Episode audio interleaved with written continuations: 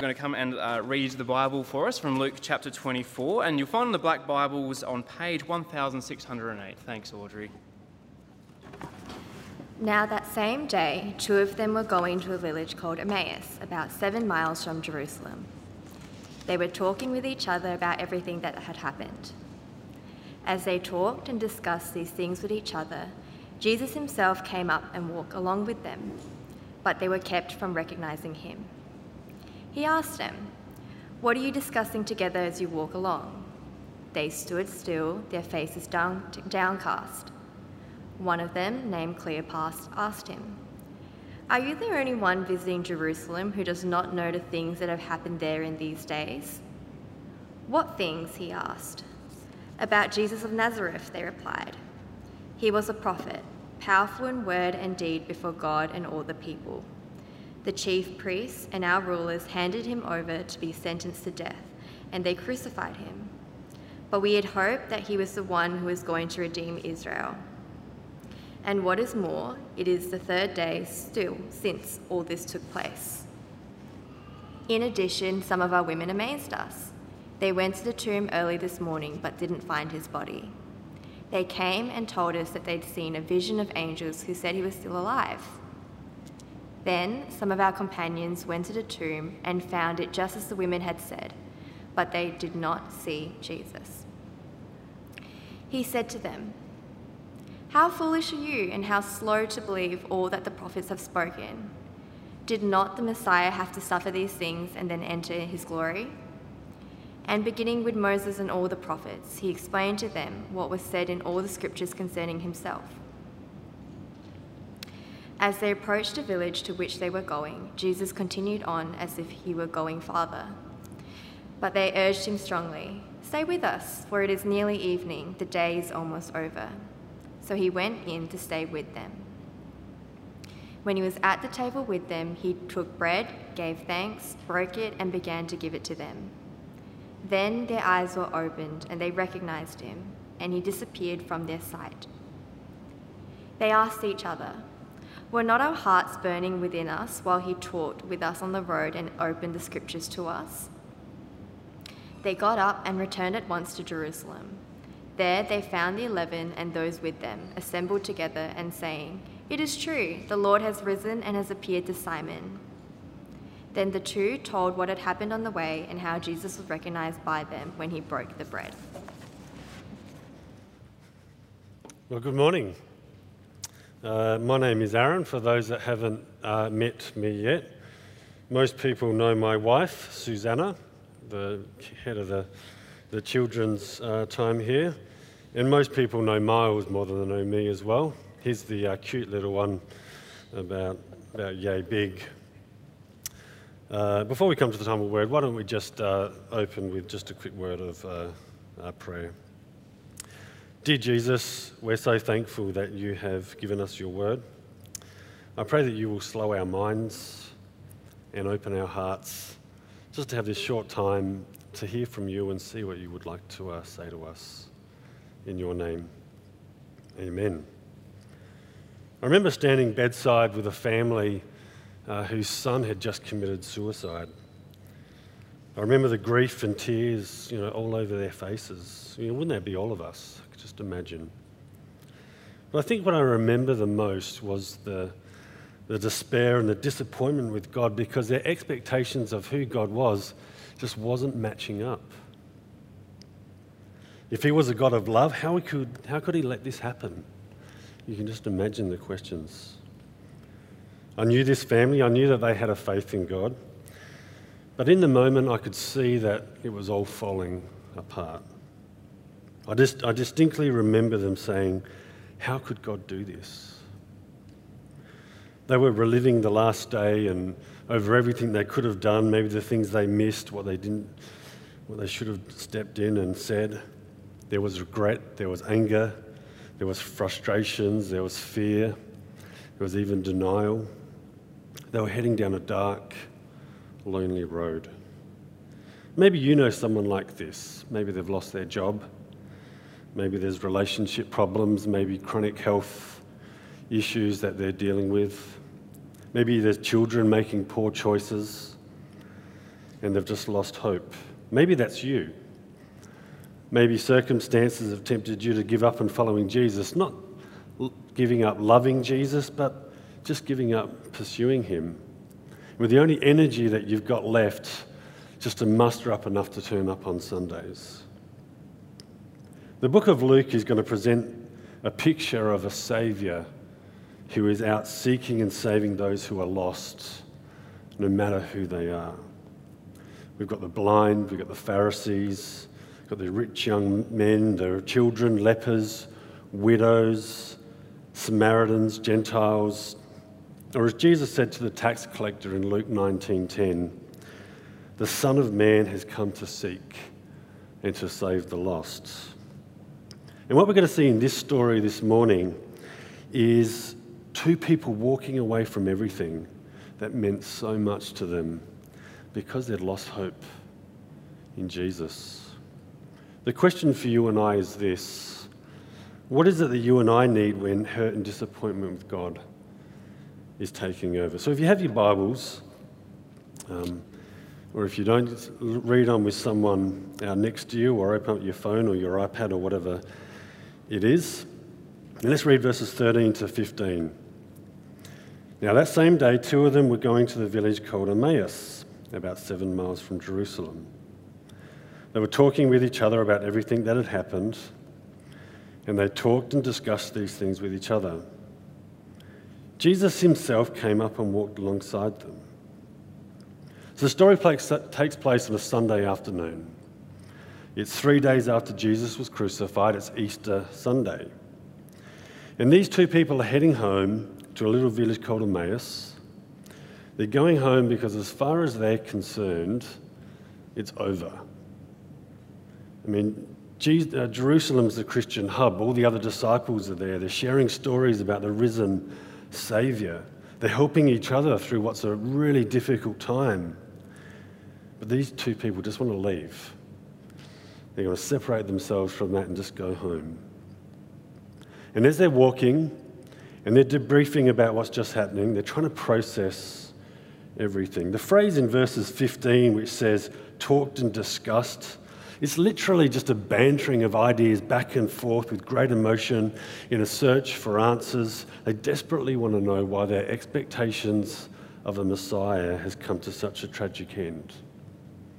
I mean, the one they placed all their hope and trust in has just been sentenced to death and crucified. Now, here comes the tension. The one who could relieve all their pain, all their anxiety, all their suffering in an instant just by showing his face that he is alive, he hides himself from them. Have a look at verse 15 and 16 again. And as they talked and discussed these things with each other, Jesus himself came up and walked along, along with them. But they were kept from recognizing him. Jesus is going to walk alongside them through this pain, but he's going to do it hidden. If Jesus revealed himself straight up, I'm sure their pain and un- unanswered questions would have been immediately resolved. But he doesn't do that, does he? I wonder if you ever feel like Jesus is hiding his face from you. You might be inclined to question is this even loving? Why prolong the pain? But these two travelers are kept from seeing in the immediate so Jesus could meet their real need. I want you to notice something key here. These two who are walking away from Jesus are being pursued by Jesus. And that's important. These two who are walking away from him are being pursued by Jesus. And we're going to see shortly that there's something else impeding their eyesight and something that may even impede our eyesight. But before we get there, let's continue on with the story. What does Jesus do? Let's read verses 17 to 19. And he asked them, What are you discussing together as you walk along? They stood still and their faces downcast. One of them, named Cleopas, asked him, Are you the only one visiting Jerusalem who does not know the things that have happened there in these days? What things? He asked. Jesus asks a question. Look at their response. He says, Have you just come from Jerusalem and seriously don't know what has happened? You've been living under a rock? I mean, the irony here is, of course, Jesus knows, doesn't he? But he asks, What things? This is interesting. Jesus is the one who's just been crucified. Jesus has the nail pierced hands. Jesus has had his back ripped open. He's got the scars across the forehead. He was the center of it all. But he asks them, What's just happened? I don't have all the answers, I'm not real sure, but it's worth pondering why Jesus does that.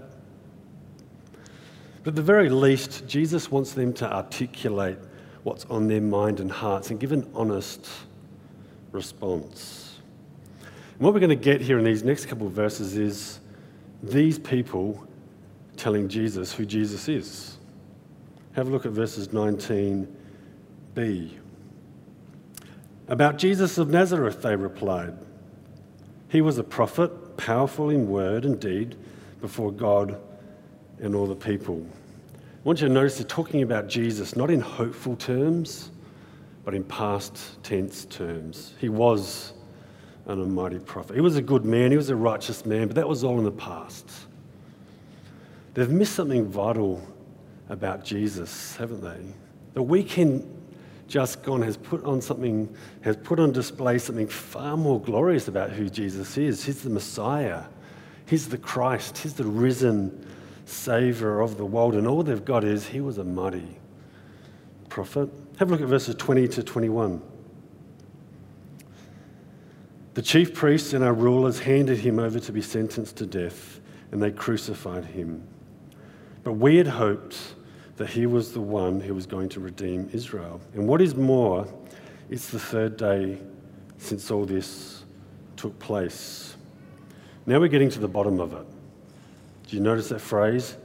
But we had hoped that he was the one to redeem Israel. They were hoping. You can see their dilemma, can't you? They were hoping in something false. It's all come crashing down. They had an expectation that Jesus didn't meet. He wasn't the kind of Messiah that they wanted. On the cross, Jesus purchased, purchased salvation for all who put their faith and trust in him. He paid the penalty, he bought back a people for himself, and we can all be a part of that number if we put our faith and trust in Jesus. And the irony in this story is this the one who was meant to redeem Israel has actually just redeemed Israel. They just can't see it, they're blind. Have a look at 21 to 24. But we'd hoped that he was the one that was going to redeem Israel. And what's more, it's the third day since all this took place. In addition, some of our women amazed us. They went to the tomb early this morning, but didn't find his body. They came and told us that they'd seen a vision of angels who said he was alive. Then some of our companions went to the tomb and found it just as the woman had said, but they did not see Jesus. The point they're trying to make here is that if Jesus had actually risen, then surely he would have shown up by now. Like, can you imagine the fanfare. But no one's seen him. Where is he? They've hinged their faith in Jesus upon physical sight and an experience. And I want you to notice something about this story. Their physical blindness in seeing Jesus is going hand in hand with their spiritual blindness. Can you see the danger of having a false theology of Jesus? You might actually miss seeing Jesus. He could be right there walking alongside you, and you might miss him. Maybe you don't believe God works through suffering well, then you're not going to see Him in your pain. Maybe you don't think God answers your prayers, then you're not going to see Him answer your prayers. I think one reason Jesus doesn't reveal Himself immediately is because of where He takes them next. They needed a foundation built on faith and rooted in the Scripture, not faith built on experience. And He also goes there because this is what we need too. So let's have a look at how Jesus responds to them. Look at verses 25 and 26. And he said to them, How foolish you are, and how slow to believe all that the prophets have spoken. Did not the Messiah have to suffer these things and then enter his glory? Look what he calls them. He calls them foolish and slow to believe. He's reprimanding them not for knowing, he's reprimanding them for not knowing their scriptures and accepting its content as truth. And you know what this tells us? This tells us if we have the scriptures, then we are also accountable to know what they teach and to believe its truth. And if we don't know, then we're foolish. If we haven't stopped to examine these with eyes of faith, then we're fools. The fool doesn't think they need to be informed by Scripture. If we ne- neglect to un- understand all Scripture, then we lack the insight to know what we need to navigate, navigate life's hardest questions. The key word in verse 25 is all. I'm sure they believed some of the Scriptures, but they had selective information, a partial understanding of Scripture, which is so dangerous. Can you see the rhetorical question in verse 26? Did not the Messiah have to suffer these things and enter his glory? That's a condemning question for them because their response should have been yes, you're right, Jesus did need to suffer. Does the Old Testament teach that Christ will rule over Israel and indeed the whole earth? Absolutely. But they'd fixed their expectations on partial truth. And they had not believed all that was written in the rest of the Bible. Partial knowledge is disastrous. The fault is never with the scripture, but it's our slow heart to believe. If you're slow to believe God's promises, you're going to be slow to receive God's benefits. This is one reason why we're committed to preaching verse by verse through whole books of the Bible.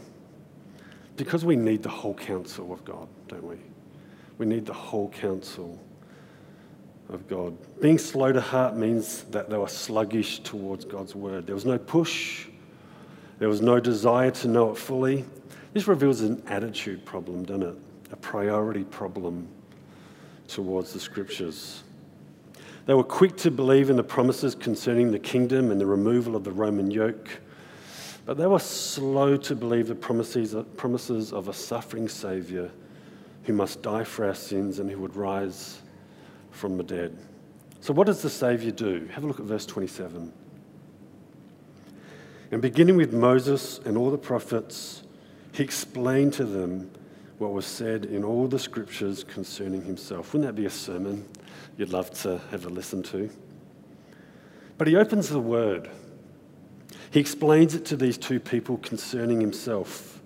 He shows them Jesus in the word. Now, Jesus could have just spoken, couldn't he? He was there. Jesus is the Word. He could have just spoken, and that would have been enough. But he wanted them to see Jesus in the scriptures. I don't want you to miss the significance of this. On the 40 days that Jesus had left on earth, the Lord Jesus spent an entire afternoon ministering the word to these two people. Now, I think at the very least, one of the reasons why Jesus took these people to the Word was because in about 20 verses' time, Jesus is gone from this earth. No longer are they going to be able to go up and tap Jesus on the shoulder and have that conversation like they used to. They need to see Jesus and hear from Jesus through the Word of God. Does this not show us that the concern and priority of the Saviour is for us to know Him through the Scriptures too? Do you want to see Jesus? How much time do you spend in the Word actually looking? Surely this is a mark of the Bible's authority and indispensability to our life here on earth. Don't we need that attitude and priority? What are you doing to make the Bible a prominent place in your family? Maybe in your marriage, maybe in your children's life Just because we don't feel or see the Bible's importance doesn't negate its importance to our lives, it just makes us fools. Just because you don't see or you don't feel the Bible's importance, it doesn't negate the Bible's importance to our lives, it just makes us fools. I think one way of applying this is being committed to Bible reading and meditation of Scripture. This doesn't mean that everyone should sign up to Bible college, although that's a perfectly reasonable application. You can chat to Luke after the service if you would like. But it does mean that we should find ways to have Scripture in our lives, in our homes, in our families. Have you thought about reading a small portion, uh, maybe after dinner time with your family? or your own personal time in the Word. Find a good devotional to work through.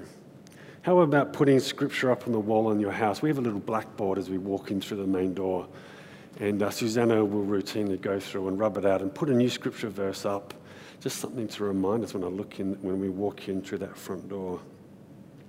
Out of all the things that Jesus could have done to dispel their lack of hope, he guides them through the scriptures. Out of everything else he could have done, he chose to guide them through the scriptures. And you know what? We have those same scriptures right here with us in our hands. The least we could do is meditate and read them too. I think the best place to correct a false hope is to be guided towards the real hope, namely Jesus found in Scripture. Do you feel that God doesn't care? Then read 1 Peter 5 Cast all your cares on him because he cares for you. Jesus cares for you. Do you feel that God isn't near? Then read Hebrews 13. He will never leave you nor forsake you. Jesus is present. Do you feel that God is holding back on blessings?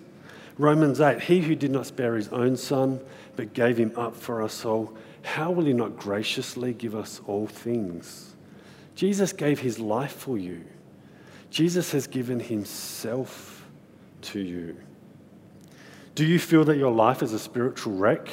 Then how about reading 1 John 1 9? If we confess our sins, he is faithful and just to forgive us our sins and cleanse us or purify us from all unrighteousness. Or how about Romans 8? Nothing can separate you from the love of God. Jesus has paid for your sins, past, present, and future. What an important lesson for all of us, and something we could all work on, making the Word of God a prominent place in our lives. Because this is what God has given us to show us Jesus, to give us direction. Now let's finish the story. Let's read 28 to 31. As they approached the village, to which they were going, Jesus continued on as if he was going further. But they urged him strongly, Stay with us, for it is nearly evening, the day is almost over. So he went in to stay with them. When he was at the table with them, he took bread, he gave thanks, he broke it, and began to give it to them. Then their eyes were opened, and they recognized him, and he disappeared from their sight. So they arrive at their destination, this place called Emmaus, and they invite Jesus into their home. But you notice, Jesus doesn't come in as a guest here. He becomes their host. He goes to the fridge, their fridge, grabs the, the food and he breaks it, and he ministers to them. And the words he uses in verses 30 are almost the exact same words that Jesus used when he was at the Last Supper just a few days ago in Luke 22. In the Last Supper, he took bread, he broke it, and he said, This is my body which is broken for you. Jesus became that, that lamb at Passover that was slaughtered for their salvation, who was slaughtered for our salvation. And he said, and don't want to miss this, he said, Do this in remembrance of me. In the breaking of the bread, all of these things came together and their eyes were opened. They remembered. This is why having scripture in your life is so important because we need to be reminded. Not just on Sundays, but every day. This is why we as a church share the meal of remembrance together. We are prone to forget. I want you to notice now that their physical sight in seeing Jesus is going hand in hand with their spiritual sight. Now they can see Jesus for who he really is. God, in his perfect wisdom, didn't let them recognize Jesus until the time was right. He didn't let them suffer in grief a moment longer than was necessary for them to see Jesus for who he really was. Spiritual maturity rarely occurs instantaneously. So if you're going through a tough time right now, hang in there. Keep looking for Jesus. Let's read 32 to 35. They asked each other, Were not our hearts burning within us while he talked with us on the road and he opened the scriptures to us? They got up and returned at once to Jerusalem. There they found the eleven and those with them assembled together and saying, It is true, the Lord has risen and has appeared to Simon. Then the two of them that happened on their way, um, and how Jesus was recognized to them when he broke the bread. What an amazing story. They start off blind to who Jesus is, they're upset, they're discouraged, and they're walking away. But the story now ends with them able to see, and they're rejoicing. They rush back on the same road, but in a different direction, back to be with their true family, their brothers and sisters in Christ. With limited time left on earth, Jesus chose to pursue two people we know nothing about. They were going to a, to, to a town we don't even know where it exists. This Jesus was about seeking and saving the lost, and so should we. We should be about pursuing those who are on the Emmaus Road, those who are discouraged and hurt. But maybe that's us. Maybe you're despairing of life circumstances and your expectations have come crashing down. What is it that you and I need most when hurt and disappointment with God is taking over? We need to see Jesus with eyes of faith sourced in the Word of God.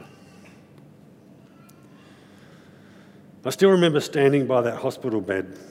By the way, I work in a hospital for those that didn't catch for the story. I still remember standing by that hospital bed and a pastor came in.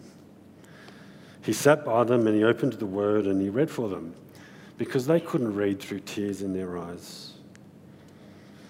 I remember hearing the pastor stop reading and the mum saying, Don't stop reading, please. After some time, he prayed for them and he moved on. But I could see that their countenance had changed, their spirits had lifted. Maybe they remembered. And it was later in the afternoon that the decision was made to turn the machine off that was breathing for their son. Um, I closed the curtains and I let them have that time. A couple hours later, the dad surfaced and he said that they were going home. He gave me a hug and he whispered in my ear that God is good. The mum came out with a smile on her face, but all she could do was just squeeze my arm.